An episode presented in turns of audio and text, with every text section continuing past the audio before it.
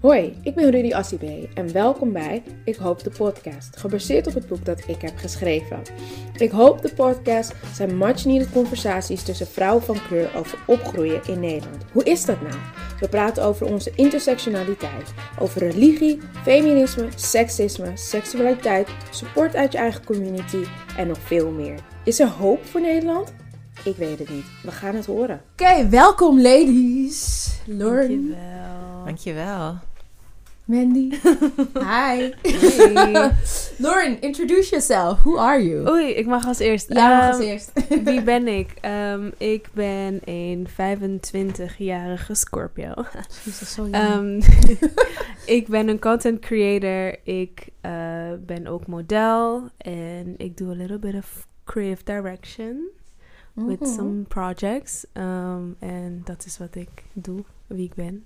Leuk, I love it, I love it. Mandy. Ik ben Mandy. Ik ben managing editor bij Cosmopolitan. Yes! Maar ik ben ook presentator voor onder andere Zap Live. En leuke andere dingen die eraan komen. En wat doe ik nog meer? Oh, ik maak ook een podcast. Ja. Zo leuk. Ja. Met the Joyfriend. Ja, met the Joyfriend. Ja, zeker. Ja. Yeah. I love. Ja. Leuk dat jullie hier zijn. We zijn bij Ik Hoop de Podcast voor mijn boek. Die gaat uitkomen volgende week, dinsdag. En ik wil het met jullie hebben over seksualiteit, over schoonheidsidealen, representatie, community. Eigenlijk all the things that we deal with as women of color. Mm-hmm. En, maar voordat ik daar allemaal over in ga duiken en dat we hier huilend gaan zitten. Misschien niet. Maar laten we beginnen met de check-in. Hoe gaat het met jullie? Wie wil als eerst beginnen? Het meeste gaat denk ik wel goed. Ja, het meeste. Ja, ik ben gestopt met zeggen alles gaat goed. Ja. Want alles gaat goed, dat vind ik... alles gaat goed. Nee, niet per se. Nee. Maar op zich heb ik niet veel te klagen. Dus dan vind ik het mooier om te zeggen dat het meeste op zich wel goed gaat. Ik slaap inmiddels meer. Ik had echt halverwege lockdown... met protesten en dingen. Ik sliep echt slecht. Ja, en dat begint eigenlijk wel weer... Ik begin wel weer uren te pakken. Dus dat is heel fijn. Ja. Fijn. Dus op zich, het meeste goed. Ja. Mooi. Hey. Lauren? Met mij gaat het over het algemeen ook heel erg goed. Ik denk dat de meeste creatieve mensen rondom corona... een beetje... ja, dat het een beetje omhoog en omlaag gaat. Zo van...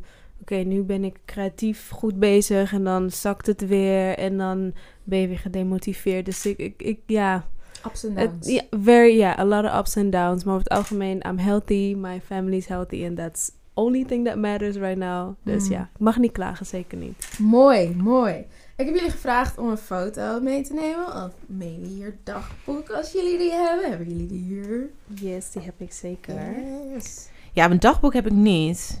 Als in, die had ik vroeger wel, maar dat ligt ergens bij mijn moeder of zo. Dus dat... Echt, dit blijft gezegd. Dat is zo mooi. Ja, we hadden het ook net over van, waar is mijn dagboek? En iedereen zegt gewoon, ligt bij mijn moeder. Ja, ligt, dus we vertrouwen onze moeders heel erg met onze dagboek. Yeah. I wanna see their baby picture. Moest het echt baby? Nou, hoeft niet. Jong, toch? Ja. Look at you. Hoe oud was je hier? Hier was ik net in Nederland. Hier was ik 10. Ja, echt net 2 maanden of zo. Ja, dat was echt... Ja, different, echt mermaid hair. Ja, look at this. Oh, zo cute. Het is heel schattig. Oh, ik heb echt jong. Ik was de dag, baby. Ja, de dag dat ik 1 werd was dit. Oh, dit is heel cute. Ja. Dit is echt... Jullie zijn echt heel cute. Jullie zijn echt heel cute. Lauren, jij... Alsjeblieft. Dankjewel. Kwam uit Nicaragua naar Nederland. Ja. Hoe was dat? Nou, mijn moeder die heeft mij en mijn zusje heel erg voorbereid daarop. Dus goed. Echt maanden van tevoren begon ze al soort van te beginnen met praten. Ja, Nederland en zo. Want we kwamen wel elke 2 jaar naar Nederland. Maar op het moment dat we echt op het vliegveld stonden... I hated it so much. Het sneeuwde ook. Nee, zeg maar voordat we weggingen. Dus in Nicaragua nog. Oké, ja. Dus ik moest super hard huilen. Toen was het ineens van, het besef kwam, dit is de laatste keer dat ik hier op deze manier zou zijn. Oh. Dus ik heb eigenlijk low-key een beetje trauma's aan afscheid nemen op een vliegveld. Dus daarom wil ik nooit dat mensen mij wegbrengen op vliegveld. Want ik denk, ik associeer dat met verlaten en dat soort dingen. Yeah. Dus zo was dat. De verhuizing zelf. Maar mijn moeder heeft echt haar best gedaan om het leuk te maken. Want we kregen voor het eerst onze eigen kamers. En mochten we zelf inrichten en dat soort dingen. Dus we probeerden echt van de kleine dingen die voor ons nieuw waren te genieten. Ja, dat is 15 jaar geleden. Ja. Damn. Ja, long time. Hoe anders was Nederland voor jou toen je hier naar school ging? Je ging gelijk naar school, wat is het, basisschool? Basisschool, groep 6. Ik ging naar, het was april, dus zat nog een stukje groep 6 en dan ging naar groep 7. Toch? Ja. Ik moest echt even nadenken. Basisschool. Ja, groep 6, 7 ongeveer. Ja, ik ging wel gelijk naar school. Ja. Ik kreeg al Nederlandse les in Nicaragua. Want mijn moeder wilde dat ik wel kon lezen en schrijven en dat soort dingen. Ik had wel een accent, dus ik werd wel uitgelachen om bepaalde dingen. Dus met school vond ik wel lastig. Best wel, omdat rekenen was omgekeerd. De getallen zeg je in het Spaans omgekeerd dan in het Nederlands. Dus ik deed dat in mijn hoofd heel anders. En alle vakken eigenlijk had ik best wel moeite mee, zeg maar. Ja. En hoe zat dat met kleur? Want in Nicaragua lijkt bijna iedereen, I guess, op jou. Of is dat ook anders? Ik ben Creools, dus Caribisch. En in Nicaragua heb je dus Afro-Nicaraguans. Ja. En dat is een hele kleine minority, echt denk 100.000 mensen of zo. Wow. Van een paar miljoen. En ik groeide op in een stad waar voornamelijk Latino's of Indianen waren. Dus ik was different. Meer niet qua kleur per se, want ze hebben dezelfde kleur als mij, maar ze wisten het. Ze wisten dat mijn vader heeft locks en zo. Mijn zusje had echt een fro en zo. En ze wisten het. Dus ik was wel, ik werd dan een beetje geplaagd daarmee. Vieze zwarte, dat soort dingen. Je bent modder en zo. En dat vond ik heel heftig. Wow. En in Nederland maakte weer hetzelfde mee. Damn. Ja. We gaan daar zo op terugkomen. Oh ja, sorry. Ik ga te snel. Nee. Het is echt, ik vind het mooi dat je al zo ver gaat. Mandy, hoe was dat voor jou? We hebben jou echt een babyfoto gezien van 1 jaar. Ja, ik werd toen 1, ja. Wat daarna? Waar woonde je? Ik ben geboren in Den Haag, maar toen zijn mijn ouders daarna geëmigreerd naar Aruba. En daar heb ik tot ongeveer mijn 7e gewoond. En toen teruggekomen naar Nederland. En dat vond ik ook verschrikkelijk. Ja. Jullie hebben allebei hetzelfde verhaal. Dezelfde leeftijd. Hoe voelde dat om terug te komen? Dat vond ik niet leuk. Want ik herinnerde het me natuurlijk niet. Omdat ik 0 was toen ik naar Aruba ging. Ja.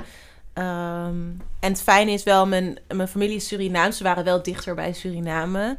Maar ik was opeens wel anders. Ja. Of dat realiseerde ik me toen heel erg.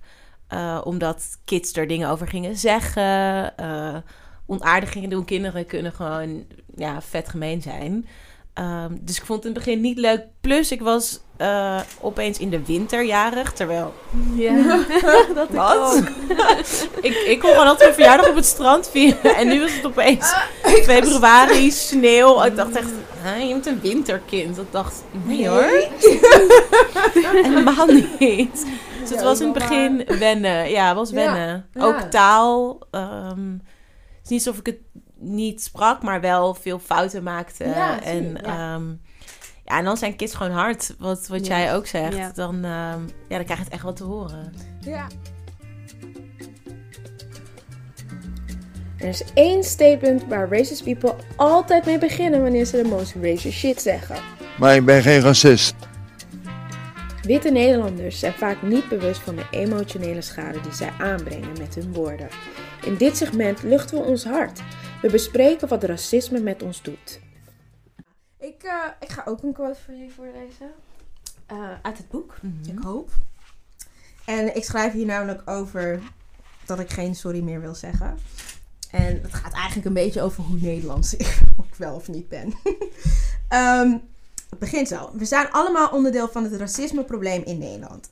Ook als je zoons beste vriendin zwart is en altijd welkom is. En ook als je altijd om de hoek bij Abder een broodje warm vlees haalt en dat prima vindt.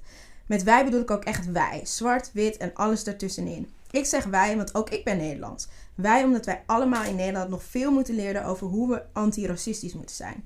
Ik ben verre van perfect. Ik heb moeten leren om mijn eigen vooroordelen in te zien. En tegen mijn eigen interne racisme te vechten. Ik leer elke dag weer iets nieuws. Ik stel me ervoor open. Ik luister naar de kritiek van anderen en pas me aan. En probeer te groeien. Hoe Nederlands voelen jullie nu? Ik merk dat als ik... Eerst deze stilte. Zo mooi, I love. Als ik terug ga naar Nicaragua, dan merk ik... Oh, ik ben echt heel Nederlands geworden. Mm-hmm. Ja, kleine details. Daar ga ik niet in detail over praten. Maar ja. Je merkt gewoon... Ik denk van, oké, er zijn dingen die ik heel prettig vind daarin... dat ik wel Nederlands ben. Ja. Ja, ik kan wel zeggen dat ik best wel... Ja, wel een goede blend heb gevonden tussen beide werelden. Ja, ik had daar heel veel moeite mee namelijk. Jij? Ik denk dat ik inmiddels inderdaad goed kan blenden. Ja. En dat ik... maar dat is ook dubbel, want ik dat komt ook omdat ik mezelf op een gegeven moment op jonge leeftijd aanleerde... om een soort van een chameleon te zijn. Juist, en dus maar gewoon overal heel goed bij te passen... te zorgen dat je dingen heel goed kan... zodat je daar in ieder geval niet op gepakt kon worden. Of gepakt, dat klinkt weer zo. Maar ja. Zodat je dan bijna soms ging overcompenseren om dingen te doen. Dus ja, in dat opzicht weet ik wel mijn weg te vinden... en zorg ik wel dat ik opval op een andere manier... maar daarin niet opval. Of dat mensen me in ieder geval daar niet op kunnen getten van... oh, maar dit... nee. Ja, en dat, ik herken dat. Dus ik had op een gegeven moment... Ik ben wel in Nederland en in Amsterdam geboren. En whatever that means. Maar ik ging van Amsterdam naar Zwanenburg. En ik heb mijn moeder echt even gehaat toen ze dat deed. Want ik dacht, ik ben opgegroeid met al deze verschillende culturen. En nu kom ik in de meest witste dorp ever. Dus voor mij was dat echt een culture shock. Mm-hmm. En vervolgens ga je... Ja, dan ben je echt bewust van je kleur, toch? Of ik had dat echt. Ik had toen echt niet een idee dat zwart zijn iets anders betekende. En ik wist wel dat ik Ghaanese was. Want ik eet mijn jollof, ik eet mijn fufu. Weet je, I'm doing all the things. Dus dat wist ik wel. Maar echt dat mijn blackness iets betekende, I did not know. En je ouders je niks gezegd ook? Nee, mijn moeder was... mijn ouders zijn gescheiden. Dus ik ben vooral met mijn moeder opgegroeid. Mijn moeder was echt... Ze was heel jong toen ze naar Nederland kwam. Ze heeft eerst een tijdje in Duitsland gewoond. Ze was 17 toen ze naar Europa kwam. 18 toen ze naar Nederland ging. En ik denk dat zij komt uit een land waar iedereen black is. Yeah. Dus racism was helemaal nieuw voor haar. Dus het woord racisme bestaat niet in haar vocabulaire. En dan kom je naar een land waar blijkbaar zij dacht... Nu gaat alles beter. Nu wordt, ze is heel hoog opgeleid en... Dan kom je hier en dan word je schoonmaakster. En moet je in een hotel gaan werken. En om keihard te bikkelen. En zij dacht, weet je wat? Ik ga bikkelen. Ik ga dit geld maken, zodat ik een betere toekomst voor mijn kinderen kan maken. En door te bikkelen hoop ik dat men ophoudt om mij Zwarte Piet te noemen. Want dat gebeurde bij haar heel veel. Om met het N-woord te schelden en noem maar op. En zij merkte gewoon op een gegeven moment dat het niet uitmaakt, weet je. Alleen, ik denk dat wat zij... op een gegeven moment deed, is dat ze zich ging afsluiten van de Nederlandse cultuur, de Nederlandse mensen. Want voor haar, zij is Ghaanese. Ze blijft ook echt Ghaanese. Dat blijft ze ook zeggen, hoe lang ze hier ook woont. En ze is gewoon gaan afsluiten. En dat zie je ook in de Bijlmer community van Ghaanese. Ze zijn echt dit. Ze komen er niet uit en ze blijven een beetje in hun eigen wereld. Waardoor je ook niet bewust bent eigenlijk, totdat je er buiten stapt, dat er een heleboel dingen gebeuren. En dus ook heel hun mond hielden over bepaalde dingen. Want ze waren ook heel erg bang dat ze hun paspoort kwijt zouden raken. Ja. Iedereen hier was soort van een visitor. En zo behandelden ze het land ook waar ze in wonen. Zo van, we zijn toch op bezoek. Dus we gaan, doe maar rustig. Want als je te gek doet, dan kan je eruit gekikt worden. En zo heeft ze ons ook, denk ik, meegegeven over being black. Voor haar was het, je bent Ghaanese. Dat is wat je bent. Dit is je geschiedenis. Dus ik kreeg alle verhalen te horen over mijn geschiedenis. Maar niet over me being black. Daar was zij denk ik nog niet bewust van oh ja, dit, totdat we naar Zwanenburg verhuisden. En toen moest ik thuiskomen en zei ik, yo, de N-word, dit Zwarte Piet, dit, dat. Ja. En toen dacht ik, shit, oh, hoe moet ik hiermee dealen dan? Ja. Wat moet ik tegen haar zeggen hierover? Hoe was het bij jullie thuis? Ja, bij mij is dat gesprek er wel geweest, ja, hoor. Ja. Ja, mijn ouders zeiden op een gegeven moment wel, toen ik inderdaad naar Nederland kwam, toen zat ik eerst op, zoals we dat volgens mij noemen, een gemengde school. En toen heeft mijn moeder ruzie gekregen met een juf, omdat ze me had geklapt. Een witte vrouw had me geklapt. Nou, dan moet je niet bij mijn moeder zijn. Rot op! Ja. Why? Omdat, nou ja, haar kind zat niet bij ons op school en die nam zij af en toe mee. Ik weet nog dat het kind heet Shelly. Dat vergeet je dus ook nooit. Never dat ik mijn kind, als ik die zou krijgen, Shelly zou noemen. Ja. En ze had haar kind was best wel een beetje verwend. En die had heel gemeen gedaan tegen een ander kind. Mm. Dus echt trekken en knijpen. En toen had ik dus tegen haar kind gezegd, dat mag je niet doen. Maar zij vond, ik moet geen grote bek hebben tegen haar kind. Dus ik heb haar kind niet eens aangeraakt. Ik heb gewoon gezegd, dat moet je niet doen. En toen dacht ze dat... ik denk dat ze mijn moeder nog niet had gezien of zo. Dat ze me letterlijk kon klappen. Dus toen heeft mijn moeder me van die school afgehaald. Nadat ze stennis heeft gemaakt natuurlijk. En toen ging ik naar, zoals ze het noemen, een witte school. Waar ik en nog één ander meisje zat die zwart was. En dat was het gewoon. Ja. En dit was in Den Haag? Dit was in Den Haag, ja. En dat was ook echt in een kakbuurt. Oh, ja. Waar ik toen op school zat. En ja, toen hebben mijn ouders wel op een gegeven moment inderdaad het gesprek gehad van... ja, jij bent zwart en zij zijn allemaal wit. En jij moet harder je best doen. Mm. Want als je het niet doet, dan heb jij het gedaan. Of als je het niet doet, dan krijg jij de schuld van iets. Dus val niet te veel op, inderdaad. Wat jij ook zei, wat jouw moeder een beetje had. Zo van, hou je ook rustig. Maar zorg in ieder geval dat je dan je diploma hebt, je papier hebt, zodat niemand jou een grote mond kan komen geven. Dus zorg dat die dingen in orde zijn. Ja. And then you're safe. Ja. Ja. Ja. En hoe zat het bij jou, Lauren? Nou, mijn moeder die kwam altijd wel toen... ja, dat toen woonden we net 2 maanden in Nederland. Toen gingen we buiten spelen. Waren van die jongens, grote jongens van 15, 16. Die zeiden, ga weg, vieze zwarte. Je mag hier niet spelen. Dus mijn zusje en ik waren echt 10 en 7 of zo. Dus wij echt in shock van, is dit Nederland? Zo van, gebeurt dit hier? Ja.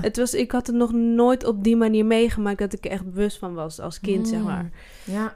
En toen heb ik het huilend tegen mijn moeder gezegd. En die nam ons mee. Die zei, we gaan nu tegen die jongens zeggen dat het echt niet kan. Dus mijn moeder, als witte Nederlandse vrouw, die kwam heel erg voor ons op tegen die jongens. Het waren Marokkaanse jongens. Dus dat je denkt, huh? Maar snap je? Yeah. Je bent ook uit Afrika. Snap je? Het is, we hebben waarschijnlijk ook dezelfde kleur. Ja. Yeah. Dus het is gewoon super weird dat ik dacht, oké, dit kan ook gebeuren. En vanaf dat moment was het, begon natuurlijk vanaf Zwarte Piet weer elk jaar, same thing. Dus mijn moeder die heeft ons wel altijd heel erg gesteund daarin en ze kwam voor ons op. Mm-hmm. Maar het bewustzijn van black zijn in Nederland, of mixed, dat begon toen een beetje. Mm. Echt vroeg al, op een vroege leeftijd. Toch? Yeah. Als in van, ik denk niet dat een wit persoon van 7 of 10 bewust is van wit zijn. Nou, ik merkte dat ik... maar ik merkte dat ik gewoon anders was. Die jongen die zei gewoon ineens, jij bent anders. Want in Nicaragua had ik dezelfde kleur als die kinderen. Dus ik snapte die opmerking niet. Maar toen ik merkte van, hier. Oké, I'm different. Ja. Ik was sowieso different, want ik was het nieuwe meisje in de klas. Ja. Wat deed dat met je? Ik voelde me sowieso al anders. Ik zat al in die struggle van, ik wil zoveel mogelijk niet opvallen. Dat wil je ook niet als je gaat puberen. Dan wil je gewoon zo normaal mogelijk zijn. En dan, je uiterlijk is different. Dus hoe ga je dan soort van proberen te mengen?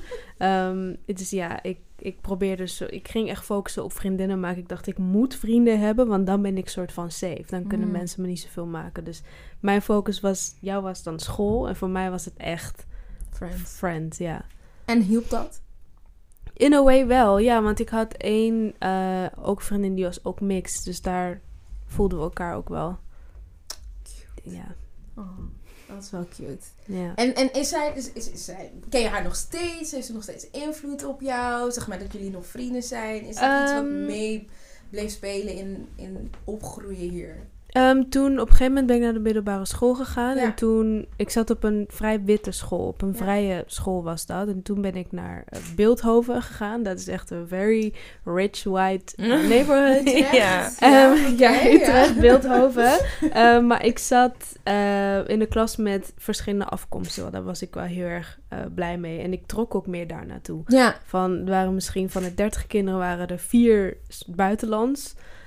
En daar ging ik dan mee om. Dat was dan van alles door elkaar. En we begrepen elkaar heel erg. Want we hadden verschillende achtergronden inderdaad. En thuissituaties. We begrepen elkaar heel erg daarin. Mm. Dus dat was heel prettig. Hoe was dat bij jou? Had jij dat op een latere leeftijd ook steeds meer? Dat je toch wel naar elkaar toe gaat trekken? Dat je dus naar POC-peoples gaat?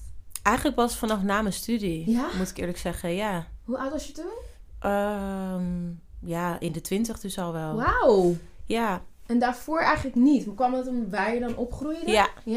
Ja. En wat, want dan ben je 20, ergens in de 20 en dan heb je pas voor het eerst... Ja, mensen... of tenminste wel echt dichtbij me, weet je. Ja, dus ik... ja, want op school had ik het gewoon niet. Nee. Ja. Ja, eigenlijk kwam het pas later. En ook heel bewust omdat ik merkte dat ik het miste. En dat ik sommige dingen niet kwijt kon. Of dat mensen dingen niet begrepen. Ook al wilden ze dat misschien... Weet ik niet of ze dat wilden. Het was ook niet een vraag die ik toen stelde. Nee, ja. Het is een vraag die ik misschien nu soms meer aan mensen stel. Maar ik miste dat op een gegeven moment wel. En dat ik dacht... Vooral, dat kwam ook vooral omdat... Als er bepaalde gesprekken waren... dat mensen dachten, en sommige mensen misschien nog steeds denken... dat het een compliment is om te zeggen... ja, maar jij bent anders. Och, en ik haat dat. Dacht dan altijd ten opzichte van wie... Van, ja, en ten opzichte van wat. En ik ben niet anders. Als in... Hoezo ben ik anders? Hoezo ben ik anders? En dat ging steeds meer als een soort belediging voelen. Dat ik dacht, maar heb je het dan nu over... mijn familie en over vrienden die dan bijvoorbeeld hier niet op school zitten. Hoezo ben ik anders dan dat zij zijn? Ja. En waar zie jij dan het onderscheid in? Hoe denk je dat het komt dat mensen dat eigenlijk zeggen ook en denken? Dat hele anders. Is dat een beeld wat zij dan hebben van us as black people? Ik denk het. Want er zijn heel veel opmerkingen... waarvan ik het idee heb dat mensen zoiets hebben van... ja, maar ik bedoel het aardig. Maar ik heb niks te maken met je aardig. Want het is niet aardig. Nee. Ik zat niet op je complimenten wachten. Dus ik hoef sommige dingen niet te horen. Als in, I know. Ja, ik woon hier lang, dus ik spreek de taal goed. Bedankt. Ja. En dat is ook zoiets. En wat dan? Als je een beetje met en als een ik accent... het niet... Ja. Hoe cares? Je begrijpt me toch? Als in van, als ik naar mijn moeder kijk... Weet je hoeveel talen zij spreekt? Sorry hoor, maar... Ja, maar dan zij is niet wit. Ja. Dus dan is het niet zo speciaal. Nee, dan is het niet speciaal. Dan is het niet tweetalig en niet expat-achtig of... Ja, laat er maar de G niet uit kunnen spreken. Het is nou, toch... en je begrijpt toch wat... Ja, daar gaat het om. Dat je elkaar gewoon begrijpt. Dat. Toch? Ja. En het is zo vermoeiend. Ik merkte gewoon ook dat als ik dan met haar was als kind zijnde, merkte ik dat dan echt al. Dus dat we dan boodschappen gingen doen of zo. En ze vertikt het nu ook om die G uit te spreken, daar niet van. Maar en dat ze dan zeg maar gewoon Nederlands sprak, maar gewoon met een accent. Which is fine. En dan gaan ze soort van, nee. En dan gaan ze heel traag praten. Of heel kinderlijk. Of heel kinderlijk of heel hard. Alsof ze doof is. Which, I mean, waarom doe je dat? Omdat iemand dan... Ze spreekt het gewoon goed. Ze kan misschien dingen niet goed uitspreken, maar ze spreekt het gewoon goed. Dus wat is waarom het is gewoon hinderlijk van mensen. Ze bedoelen het vanuit hun perspectief. Dus ik bedoel het goed. Ik probeer jou te helpen. Zodat jij... Maar als iemand het niet aangeeft... Ik vroeg je niet om hulp. Nee. Ja. oké. Als je er moeite mee had, dan zou ze wel gaan switchen naar een andere tafel. Oké, sorry. In het Engels is makkelijker dan... Yeah. En ik merk ook dat zij dat nu dus heel erg heeft. Dus ze heeft nu, vertikt ze bijna om Nederlands te praten. Want ze zo vaak, zeg maar, negatieve reacties heeft gekregen. Of dit soort reacties krijgt. Dat ze nu zoiets heeft, weet je wat, ik praat gewoon Engels. Ik praat gewoon Engels. Terwijl als we thuis zijn, praat ze Nederlands met me. Yeah. En dan denk ik, het is toch zo fucked up voor iemand die hier weet ik hoeveel jaren woont. Yeah. Dat zij nu zoiets heeft van, laat maar. Ik doe dit niet meer. En dan gaan mensen gaan bitchen over het feit dat allochtonen hun eigen taal spreken. Maar wanneer ze het proberen, worden ze vaak geremd. Yeah. Ja, dat had mijn vader ook. Ik vond dat altijd, mijn vader die... moest dus natuurlijk een inburgeringstoets doen en dat soort dingen. En op een gegeven moment weigerde hij gewoon de Nederlandse taal te leren. Omdat werd hij ergens niet aangenomen. Omdat ze zeiden, ja, je moet wel voor als er brand is, moet je wel de aanwijzing kunnen lezen. Terwijl hij kan gewoon supergoed Engels. Hij zegt, waarom ben ik hier? Iedereen praat hier Engels. Dus waarom doen ze zo moeilijk om naar Nederlands? Het is gewoon best lastig om op een oudere leeftijd een volledig nieuwe taal te leren in een aantal maanden. En dan vond ik dat dit zo, ik weet nog als kind zo verschut als mensen hem dan niet begrepen. En dan gingen ze mij een beetje zo aankijken. Toen ik echt zat van, wat? Doe normaal. Wat doe je? Het is zo jammer, want het belemmert ons denk ik ook in het doorgroeien en een plek te veroveren of een plek te ownen in Nederland. Mm-hmm. En daardoor had ik altijd moeite om te kunnen zeggen van, ik ben Nederlander. Ik weet gewoon bijna schaamte ergens voelde ik, omdat ik dacht van, nee, want jullie accepteren mij niet. Yeah. Weet je? En niet jullie als in wit, maar gewoon heel Nederland, klaar. Yeah. Ik word niet echt geaccepteerd, dus waarom zou ik iets claimen waar ik niet bij hoor volgens velen. Dat was, heb je dat gevoel gehad? Nou, niet zo bewust, denk ik. Maar ik zei wel heel vaak mijn afkomst al erbij, omdat dat dan wel iets was waar ik heel trots op ben. Ja. Dus dan naarmate de jaren ging ik daar ook trotser op worden. En dacht ik, nou dan draag ik dat maar uit of zo. Weet je? Want als ik zeg... ook een beetje door de vraag, als mensen dan vragen waar kom je vandaan en je zegt Den Haag. Nee, maar waar kom je echt vandaan? Yeah. Als in, oké, je wil het hebben over taal, dan moet je vragen waar mijn ouders vandaan komen, want je wil vervelend doen, toch? Ja, maar dan bok ik je ook. Ja. Je hebt gelijk. Ja, je stelde de vraag, waar kom je vandaan? Ik ben geboren in Den Haag. Ik kom uit Den Haag. Daar woon ik nu.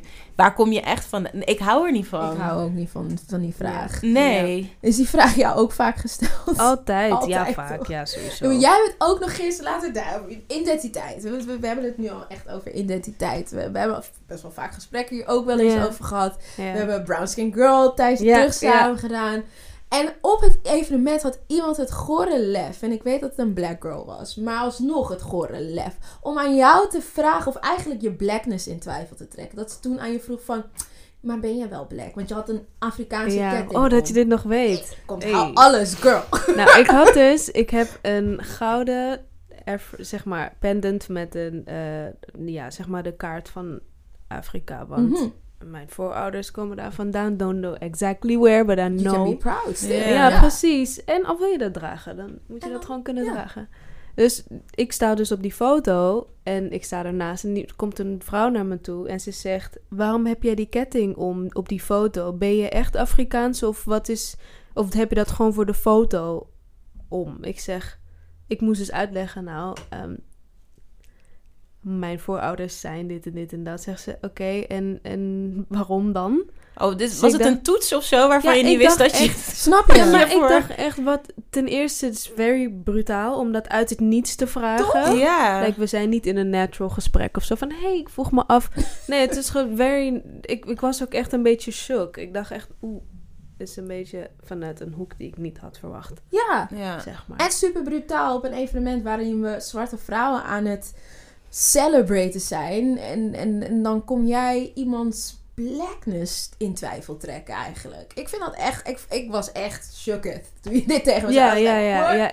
Ik ook hoor. Ja. Ik had het toevallig een paar weken daarna weer meegemaakt van een andere mevrouw die het aan me vroeg. Oh, bizar. Maar maak je dat vaker mee dat mensen dit vragen? Want je bent Is Afro-Latina nu de juiste term om jou te omschrijven? Ja, ik denk het wel. Ik heb daar wel moeite mee gehad. Omdat ik dus, laten we zeggen, een witte moeder heb, een zwarte vader. En mijn vader is daarbij dus Indiaan en Creools. Mm-hmm. Maar we spreken dus Creools-Engels, maar ook Spaans. Dus het is a lot of things mixed. Dus ik wist niet wat ik moest zeggen. Ja. En om specifieker te zijn, zeg ik gewoon, ik ben een Nederlandse Dutch...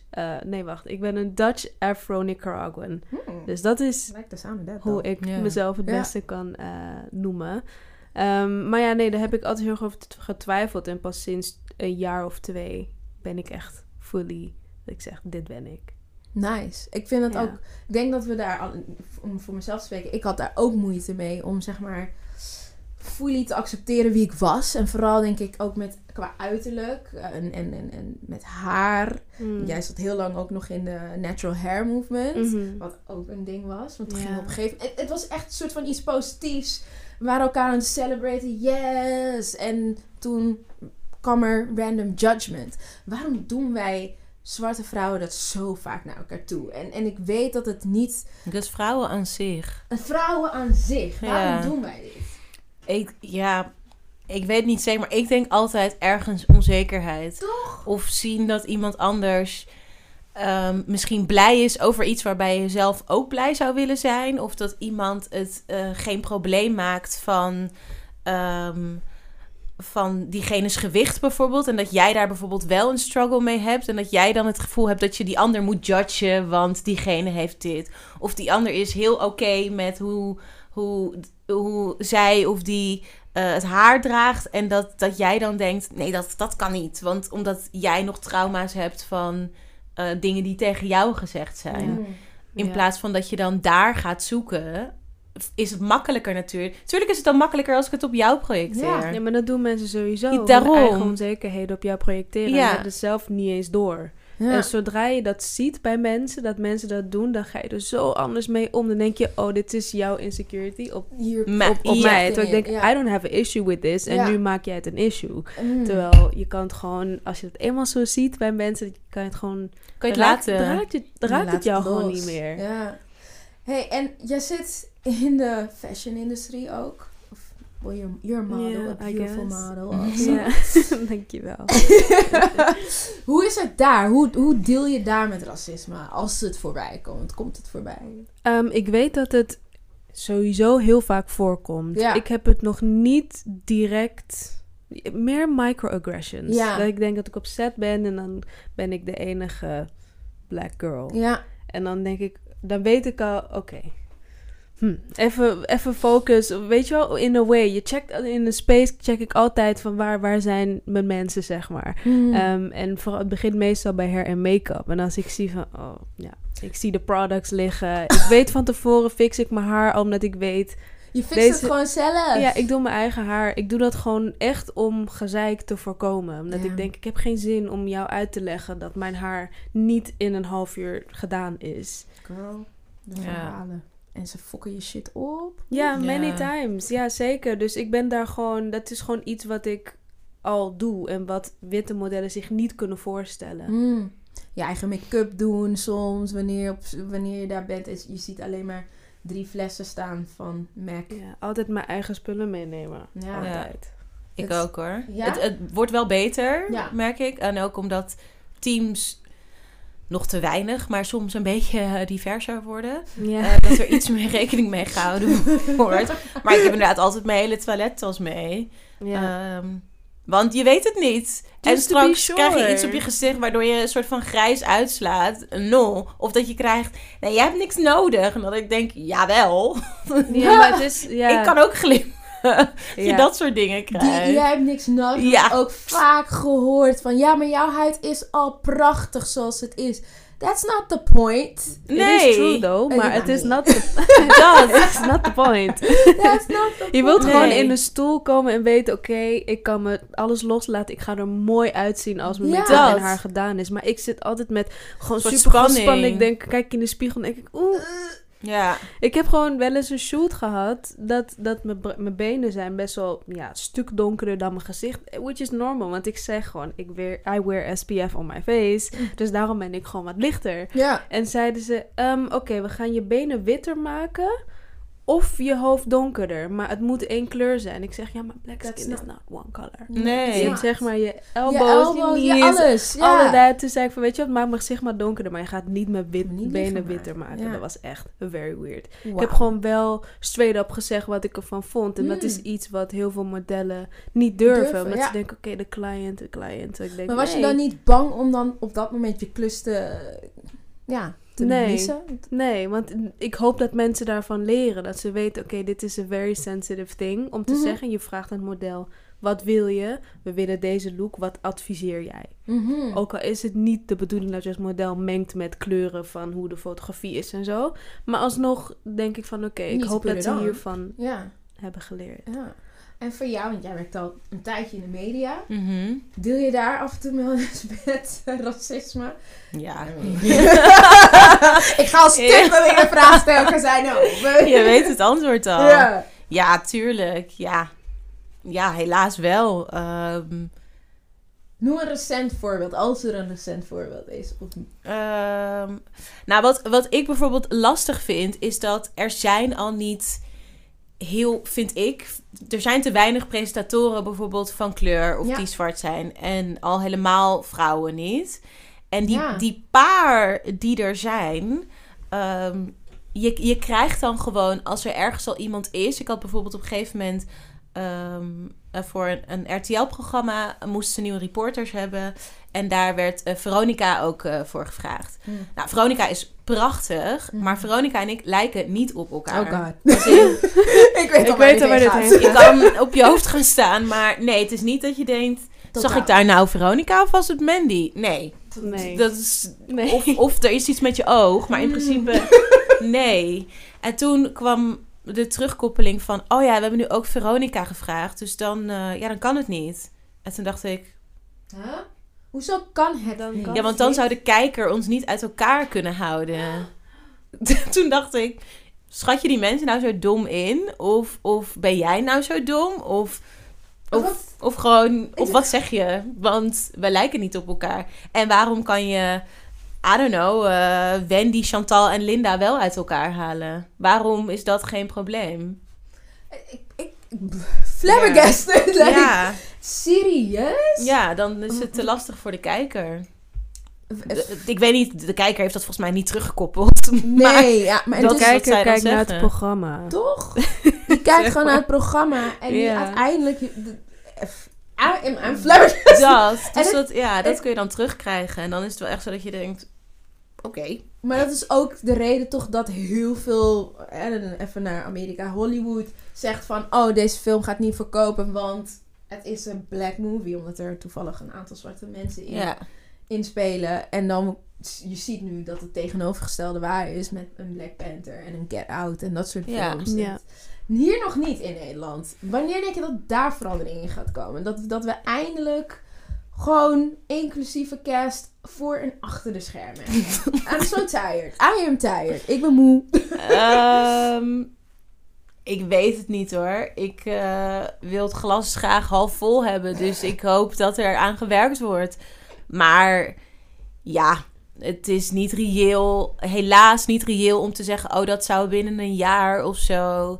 Is dat zo? Het is in het land van bladen niet zo. Het is bij tv niet zo. Het is bij radio niet zo. En dan is vaak het argument... ja, kunnen het niet vinden. En dan denk ik, dan zoek je niet. Ja. Want ik werk dan nu bij een blad... en ik ben heel fijn. Ik vind het heel fijn dat ik dat kan doen. Ja. En dus ben ik ook gewoon aan het shiften. Ja. Er worden gewoon mensen uitgebonjourd en andere mensen moeten kansen krijgen. Mm-hmm. En als je dat niet doet, dan gaat het ook niet veranderen. Zeker niet.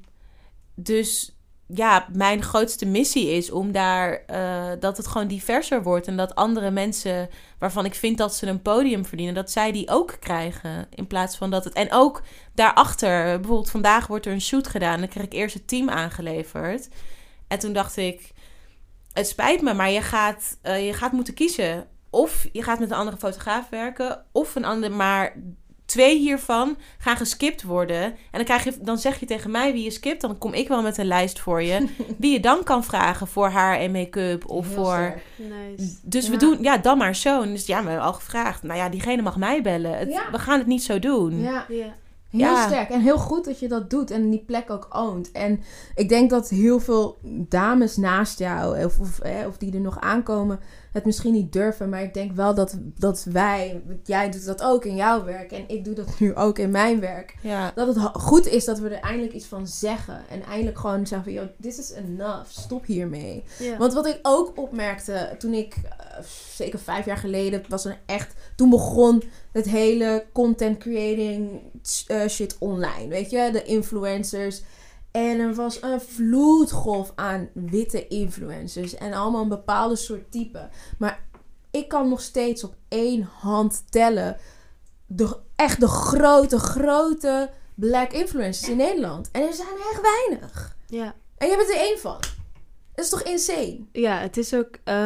het is heel jammer. Omdat er zijn zoveel prachtige... donkere, laten we zeggen, zwarte vrouwen in Nederland... die zeker net zo groot kunnen zijn als de witte influencers in Nederland.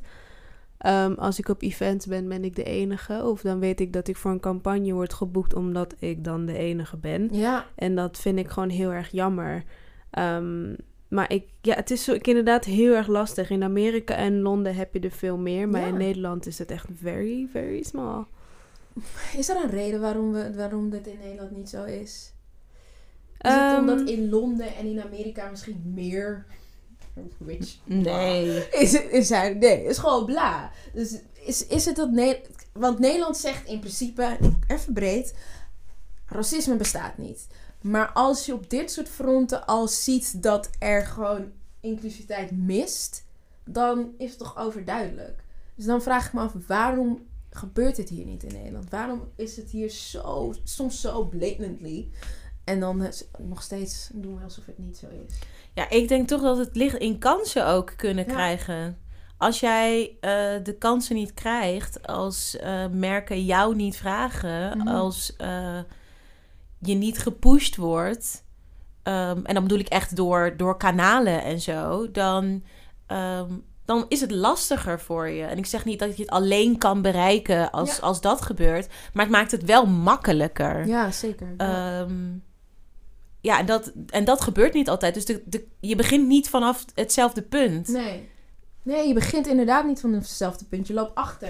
Een soort van wel. Ja. Maar het is ook een beetje omdat op Insta bijvoorbeeld... kan je een beetje je eigen bubbel creëren. Zo van bepaalde mensen die je volgt... dat zijn ook de enige dingen die je ziet. En zo creëer je eigenlijk je social media bubbel. En ik denk de mensen die dus bij PR werken... die hebben Instagram ook voor hun eigen privégebruik. En die volgen mensen die...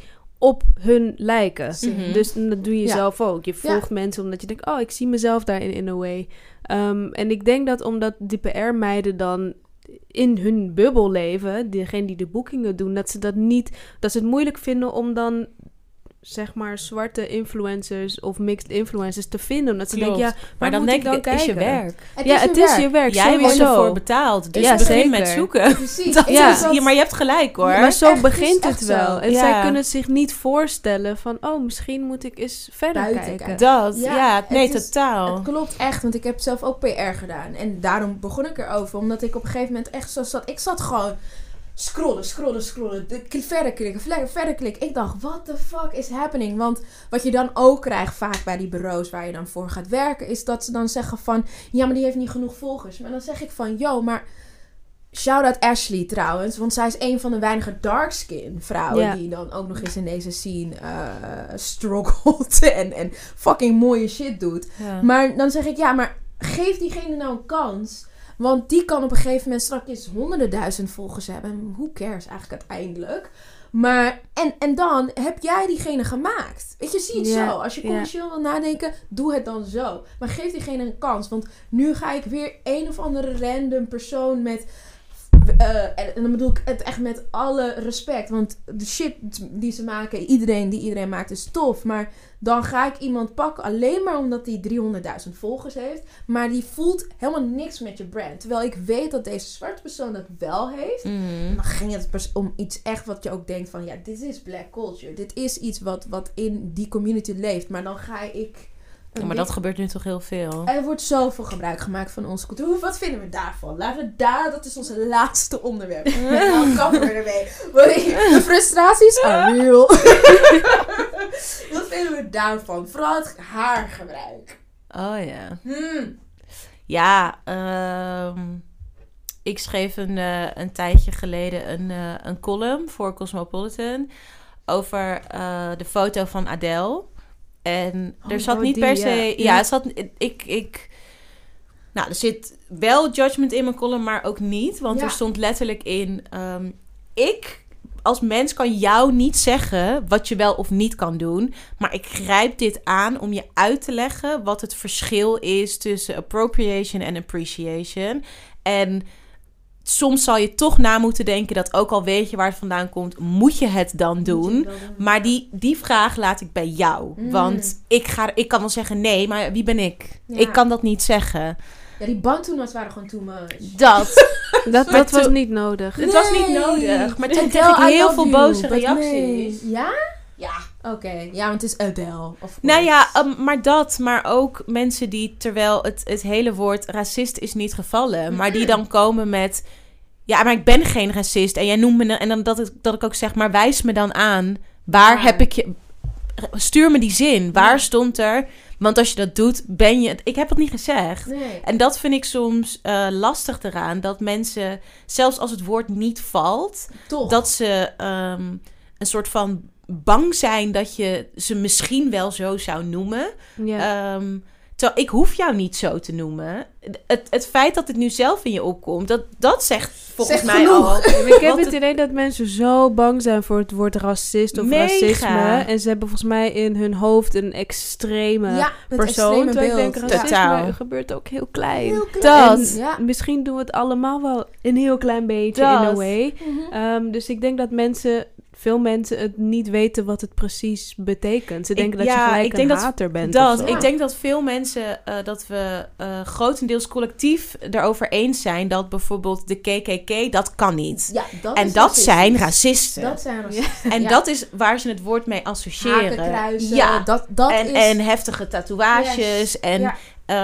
En daar zien ze het dan niet los van. Want dat vind ik ook heel erg, is dan het ding. Maar dat is niet alleen racisme. En volgens mij gaat het daar een beetje mis... dat mensen soms niet helemaal weten wat de inhoud is van het woord. En dat het niet dat het alleruiterste is. Maar daar zit nog heel veel in dat grijze gebied. Ja.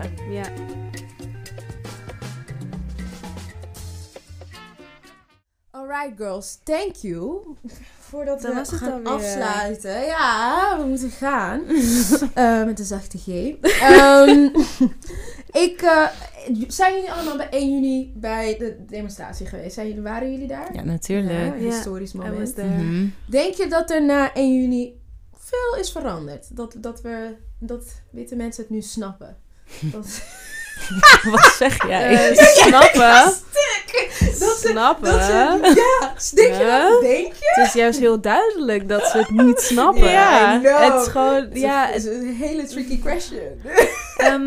Ik denk dat ik voor mij voelt het nu meer als... Oké, nu kan ik er wat over zeggen... zonder dat mensen denken... waar kom jij ineens vandaan? Ja. Wat is dit? Dus nu... staan mensen soort van half open om het soort van te horen. Ja. Mm-hmm. En ik merk wel dat bijvoorbeeld bepaalde brands... die posten dan meer black models of influencers. Ik denk, ik wil kijken of dit over een aantal maanden nog steeds zo is. Beyond the zwarte square. Keep watch. Ja, precies. Dus, ik blijf gewoon in de gaten houden van welke mensen nou echt wel iets doen. Ja. En sommige mensen die gewoon uit paniek maar wat gaan doen. Ja, zeker. Ja. En jij? Ja, nee, ik zie niet dat veel vooral... Ja, I wish. Als in, dat was echt fantastisch geweest. Besef, als dat was... Nee. Denken we dat bijvoorbeeld Omroep Zwart het gaat redden? Dat die er doorheen gaat komen? Ik hoop het zo. Ik hoop het echt. Ja, het is wel nodig. Het is zeker nodig. Het is heel erg nodig. En het pijnigt me soms dan ook... hoe mensen iets polariserends willen zien, terwijl het dat niet is. Ja. En dat het niet moet zijn dat mensen tegenover elkaar staan, maar dat het samen moet. En ik heb het gevoel dat mensen dat soms kwijtraken. Ja. Want ik en wij en mensen met ons kunnen er wel voor strijden dat dit niet mag. Maar I need you too. Want als jij gewoon dingen blijft doen en shit blijft zeggen, dan gaat het niet veranderen. Dus... Ja, misschien zijn er op sommige plekken openingen gekomen dat mensen meer openstaan. Maar die bubbel waar jij het net over had, daar gedij ik heel goed in. En ik zit dus soms heel erg in die bubbel. En dan soms komt er even iemand die hem even kapot brengt. En dan denk ik, oh ja, nee, oké, ik woon in Amsterdam. En ik omring me met bepaalde mensen. Ik lees bepaalde boeken. Ik luister bepaalde podcasts. Maar ik was even vergeten dat jij dat misschien niet doet. Ja. Shout-out naar alle mensen die buiten de Randstad wonen. Ja. Hallo, jullie zwaar. Dus dat... Ja, dat is af en toe weer een soort van... Dan word je weer even wakker geschud. En dan denk je echt, oh ja, oké. Nee, we zijn daar nog niet. En dat merk ik dan ook met een Omroep Zwart. Of mensen die gewoon nu heel boos willen blijven op Aquasi. Ja. En dat vind ik nog wel... Ja, ik vind het pittig. Ik vind het wel pittig. Er is een opening, maar hij is gewoon hier. In mijn bubbel is het echt al een voet tussen de deur. En verder... is het toch nog wel gewoon een kiertje. Ik voel hetzelfde. Maar toch, laten we afsluiten met je hoop voor de toekomst. Begin met ik hoop. Woei.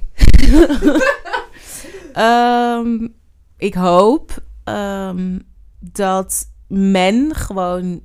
dus iedereen meer open gaat staan. En voor dat wat onbekend is...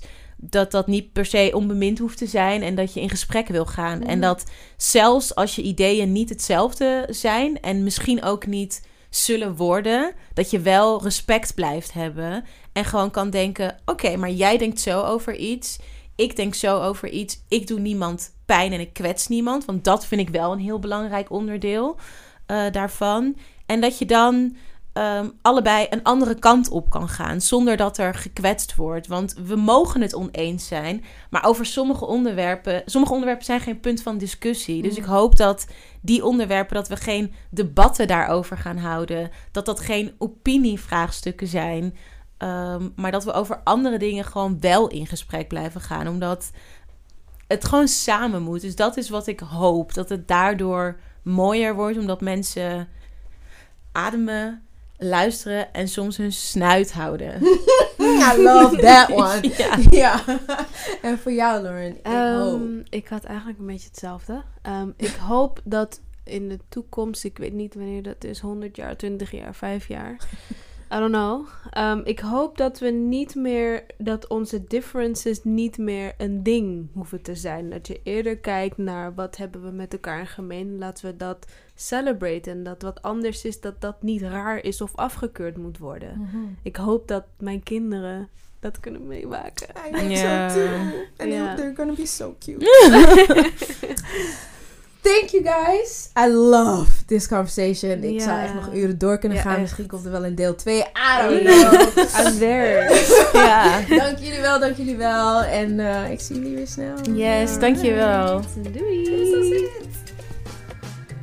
Deze podcast is geproduceerd door Luca van der Bos en is een Alcablon production. Luister ook naar onze andere podcasts zoals War Against Racism en je favoriete talkshow Late Night Talks met je host Fatima weer samen. Wil je meer weten over Alcabalan en Late Night Talks? Follow us on Instagram @alcabalanproject en @latenighttalks.ams.